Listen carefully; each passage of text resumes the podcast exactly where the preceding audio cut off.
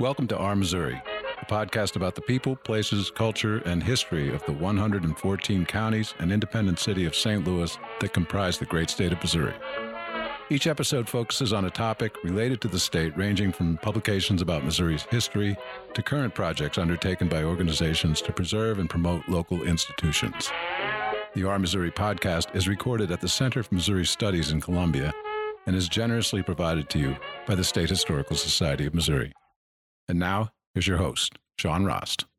Good morning, good afternoon, and good evening, whatever hour you're tuning in to listen to the Our Missouri podcast. My name is Sean Rost, and we guys we explore the memories, moments, and misfortunes from our Missouri. As we continue our African American heritage in the Ozarks series, we turn towards Springfield, Missouri, the queen city of the Ozarks, and look at a previous episode from 2020 on the life and legacy of Voda Curtis. Curtis fought not only for the right to vote during her life, but also for the rights of all Americans. Uh, and this episode features not only a narration by Keely Dahl and reflections from Sydney Smith and Cassie Drought, who researched Voda Curtis's life during their respective internships in order to develop a better understanding of the close ties between Voda civil rights, and suffrage, but also includes Voda Curtis's words herself as she reflects on various moments in her life from excerpts from a 1977 oral history interview housed at the State Historical Society of Missouri's St. Louis Research Center. So I let Keely Dahl tell us more about the life and legacy of Voda Curtis. Voda Curtis family has a rich history, from her grandparents buying their freedom from slavery and moving across the South to Missouri to her own challenges as a member of the National Association for the Advancement of Colored People and the League of Women Voters to ensure every American not only voting rights, but also civil rights. And yet, little is known about the life of Voda Curtis, outside of scant records held in various archives and an oral history recording she did with Drury College's Ruth Bamberger in the 1970s. Though her life spanned nearly the entirety of the 20th century, Voda's story really begins in pre Civil War South. Her maternal grandparents, William and Narcissa Gatewood, were enslaved, William had been sold into slavery in Kentucky to William McElroy, a local banker to settle a debt. Despite being enslaved, William had previously been taught to read and write, giving him an advantage on the plantation and helping him move to a position of authority amongst the other enslaved people. He was described as energetic and a hard worker, often spending his nights fishing or making shoes that he could sell to earn his own money with William McElroy's permission. Eventually, after saving over $500, he was able to buy his and his wife's freedom. Narcissa was sold into slavery at age five and traveled with her owner from Alabama to Arkansas. According to family history, Narcissa traveled to Arkansas by holding on to the suspenders of her owner as he rode on horseback. She was also considered so beautiful that Miss McElroy refused to allow her to work outside of the home. As Voda recounted years later, and Mrs. McElroy was so impressed that she said, Well, she will never do any hard work. I'm going to take her as my maid. And everywhere that Mrs. McElroy went, my grandmother went with her to church, to uh, entertainments, to anything that Mrs. McElroy went to. She always took my grandmother. And when she married my grandfather, they married in Mrs. McElroy's parlor. After a Union victory near Fayetteville, Arkansas, General John B. Sanborn informed enslaved people who reached his camp that they could follow his troops into neighboring Missouri and be ensured safe travel along the way. Information was also relayed that there was land available in Minnesota if they continued north. According to Voda, her maternal grandparents considered the offer to settle in Minnesota, but were concerned about the colder climate and chose to stop in Missouri. Years later, Sanborn visited the Gatewoods in Missouri and told them of the development of the land that they passed on. It now housed a railroad depot. Instead, the Gatewoods moved to Springfield, Missouri, and operated a fruit orchard that employed roughly 30 workers. Later, the family settled on a 160 acre farm in neighboring Webster County. Voda recalled spending a great deal of time with her grandparents as a young girl, particularly late nights listening to stories from her grandmother. My mother used to have to make me go to bed at night because my grandmother told me she would sit down and she'd just talk to me hour after hour. And as soon as she'd get through one story, I'd say, Tell me another one, Grandma. While her maternal grandparents resided in Greene and Webster counties, Voda's paternal grandparents spent time in Joplin, before eventually moving to Springfield. Originally born in Alabama, Tillman Hardy, her paternal grandfather, had lived briefly in Kansas before taking a job in a lead mine near Joplin, Missouri. Her grandmother Mary watched over the children and became a cook for wealthy local families. Voda remembered them as very energetic as well as devout Christians. Never missed church. They would cook on Saturday so they wouldn't have to cook on Sunday. And they would attend morning services, afternoon service, and evening service. And uh, they enjoyed that very much. Voda's parents, Taylor Hardy and Cora Gatewood, met through a mutual friend while he worked as a barber and she taught school in Joplin. They were married in the early 1890s, and Beatrice Voda Hardy was born in 1893 at the Gatewood Farm near Northview in Webster County. The Hardys lived briefly in Joplin before moving to Oklahoma. When Voda was about to enter school, she was sent back to Missouri to live with her grandparents. A few years later, the family was reunited in Springfield, where Voda attended Lincoln High School while her father operated a barber shop and her mother kept house and sold produce at the city market. Though she grew up in a segregated city, Voda spoke little about any discrimination directed at her or her family. Nevertheless, episodes of racial violence, particularly lynchings, were always fresh in her mind. In April 1906, Horace Duncan, Fred Coker, and Will Allen were lynched by a mob of roughly 3,000 people in Springfield. A day prior to the lynching, a white woman claimed she had been assaulted by two African American men. Duncan and Coker were arrested by the police soon after, though little evidence tied them to the alleged crime, and their employer provided an alibi regarding their location when the attack occurred. While Duncan and Coker waited in jail, a mob formed outside and met with little resistance from law enforcement when it stormed the facility and dragged both men to the city square. The mob hanged both men from Gottfried Tower in the square and later burned their bodies. Still out for blood, the mob returned to the jail and lynched fellow inmate Will Allen. The National Guard arrived later that night and dispersed the crowd. Over the next few days, the woman who initially reported the attack claimed that neither Duncan nor Coker were involved.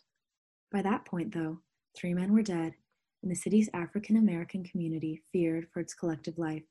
In her later recollection of the lynchings, Voda remembered that her father left work early that day after hearing rumors of a mob. While driving home, all the streetlights were off, and she recalled. And so mm. my mother said, well, it looks like the whole town is against the Negroes because they thought they'd turn them out so they wouldn't be, I couldn't be identified. The next morning, Voda's church filled with parishioners who offered testimonials and prayers over the events of the previous days. Later that night, several of Springfield's African American families rode out to the Gatewoods farm, seeking shelter for the night against a rumored attack on the city's black neighborhoods. The attack did not occur, though there was evidence that local miners prevented some potential mob members from accessing a store of dynamite. Nevertheless, the lynching and its aftermath led to a sizable exodus of African American residents from Greene County. The Hardys opted to stay in Springfield, and Voda graduated from Lincoln High School in 1910. She attended Walden University in Nashville for two years before enrolling at the prestigious Howard University. Though she initially sought a degree in education, Voda's time at Howard rekindled her fascination with political science, which originated with local political rallies she attended with her father in Greene County. Her time in Washington, D.C. had such an impact on her life that Voda later advised I think every citizen in the United States should at least spend one year in Washington. The political hustle and bustle of the nation's capital also inspired Voda's views on key issues of the progressive era. As her and her classmates became more involved in their studies, they began to consider the fact that they could not participate in their own political system as voters. They also wondered why certain jobs weren't open to women, and why, when they did join the workforce, they made less money than men. Perhaps not surprisingly, when the time came, Voda and her Howard classmates eagerly joined the women's suffrage procession in 1913. Held in March, the procession featured more than 5,000 women, including Alice Paul and Helen Keller, marching on behalf of suffrage just a day before inauguration of Woodrow Wilson. As part of the Howard University contingent, Voda donned her cap and gown and marched down Pennsylvania Avenue before the largest crowd she had ever seen. Of course, the president was sitting out. He reviewed us and uh, the different uh, diplomats along the way, and uh, they, they would some of them would wave at us, and uh, oh, we just we just felt wonderful. I never felt like that in my life before and we and some of the people would jeer at us and say, "Look, who wants to vote? Yeah, yeah, yeah, yeah." And we but we didn't blink an eye. We just kept our heads going. No one said a word, and we marched on down there in the, the perfect rhythm. The battle for suffrage did not end in 1913, and Voda returned to Springfield after her graduation from Howard. She prayed for change, but she also realized she had to be an active participant in that change. Not long after being back in Springfield, she joined the local chapter of the National Association for the Advancement of Colored People. Founded in 1909, the NAACP established branches across the country in an effort to challenge segregation and discrimination against all people of color. The Springfield chapter was established in 1918 and quickly got to work addressing local issues connected to segregation, voting rights, and racial violence. Two of the earliest leaders of the Springfield NAACP were Dr. James B. Clark and his wife Pearl, who operated a medical clinic and pharmacy that was, quote, a vital hub of activity for the Black community, unquote. The Clarks also served as key conduits of information between the local NAACP branch and the national headquarters in New York. In addition to her activism within the NAACP, Voda also worked with a group of local women organized by Miss McKay Miller to bring attention and interest to the issue of suffrage. They went from house to house in Springfield and neighboring communities, passing out pamphlets and speaking to residents about voting rights. Voda cast her first vote in November 1920 in an experience she later described as, quote, the greatest honor I could ever hope to attain because I felt I was part of the government, unquote. She also noted that despite racial issues within the community of Springfield, she never felt that her right to vote was denied due to disenfranchisement tactics. While advocating on behalf of civil rights and suffrage, Voda taught briefly at Cave Springs before accepting a position at Springfield's Lincoln High School. Due to requirements that female teachers resign their jobs if they had children, she did not return to teaching until her daughter was 10 at the end of the 1920s.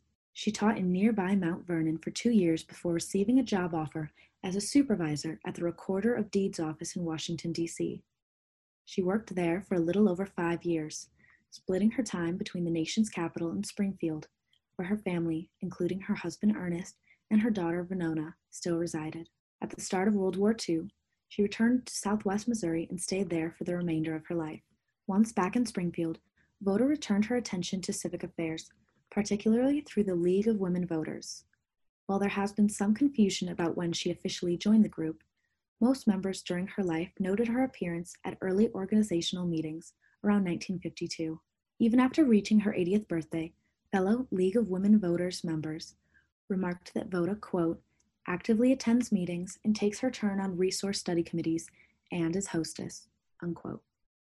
After her husband passed away in 1976, she continued to serve in the League of Women Voters and the NAACP, as well as local clubs, including the American Legion Auxiliary, the American Association of Retired Persons, and the St. Agnes Council of Catholic Women. At the end of her life, the civil rights activist and suffragist was still quite vocal on the important issues of the day. While she felt that education and study was needed in regard to the Equal Rights Amendment, she also noted that it was time that such legislation became law.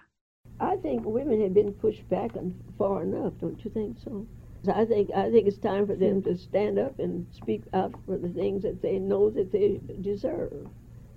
That's the way I feel about it. I guess I'm a radical. I don't know. I don't mean to be. Voda B. Hardy Curtis passed away on March 1, 1990. Her funeral took place at St. Agnes Cathedral in Springfield, the church she had been affiliated with since the 1920s. She was buried alongside her husband in St. Mary's Cemetery. That's right. A long way to go. I hope we make it. yeah, I may not. It may not happen during my lifetime, but maybe something will happen. Now that we know a little more about the life of Voda Curtis, I want to invite Sydney Smith, Cassie Drought, and Keely Dahl to talk about their thoughts regarding their research into Voda Curtis's life. Let's begin with Sydney. The one thing that I found the most interesting was how much she focused on the history of her family. So you got to hear a lot about her grandparents and her great grandparents and how she became to be in Missouri, which I thought that was interesting. And then I also really enjoyed how she acted so nonchalant about her works in the suffrage movement. Like she focused more so again on her family versus the actual I want to say like the actions that she pertained to the movement. And when the audio log did talk to her about that, she kind of just made it sound like like why wouldn't I be a part of that? Like it's a no brainer. And to have just that courage, especially being a woman of color and then also just being a woman during that time, to have like the courage to do so, I think it says a lot too about what's going on right now with the Black Lives Matter movement. I guess in researching Voda Curtis, she's one of the names where it's like maybe maybe she's not a national name or celebrity or anything, but when you're looking at like her actions and her life and her family history, it's kind of amazing how you can see just one person with so many so much going against them being a woman and a person of color like in the early 1900s when all this is going on and still managing to make so much of an impact in breaking all of the barriers that she came across and getting involved in politics and really fighting for women's rights to vote. It's just it kind of gives you inspiration to think if if she was able to do this with all of that going against her and make a difference then what what can i do? How can i help? Because i think at the end of the day that was the question that she was really asking herself you know what can i do? How can i help? How can i put others before myself and contribute to the common good? Working with voda curtis interview was really interesting especially on a personal level as a young woman of voting age. Her involvement with women's suffrage groups was really inspiring as well as the fact that she worked in the political sphere during a time when many women didn't work at all. She stayed devoted to the political organizations even when she moved back to Springfield, balancing being a mother, wife, and an activist. Her joy at voting for the first time in 1920 really brings to light how important and hard fought the woman's right to participate in American politics was and still is. My thanks to Sydney Smith, Cassie Drought, and Keely Dahl for their thoughts there on Voda Curtis. Also, a big thank you to uh, AJ Medlock and the past and present staff of the St. Louis Research Center of the State Historical Society of Missouri for preserving and digitizing Voda Curtis's oral history. Thank you for listening to the Our Missouri podcast. If you would like to learn more about the podcast, including past and future episodes, information about guests, and upcoming events, please visit our website at shsmo.org forward slash our dash Missouri.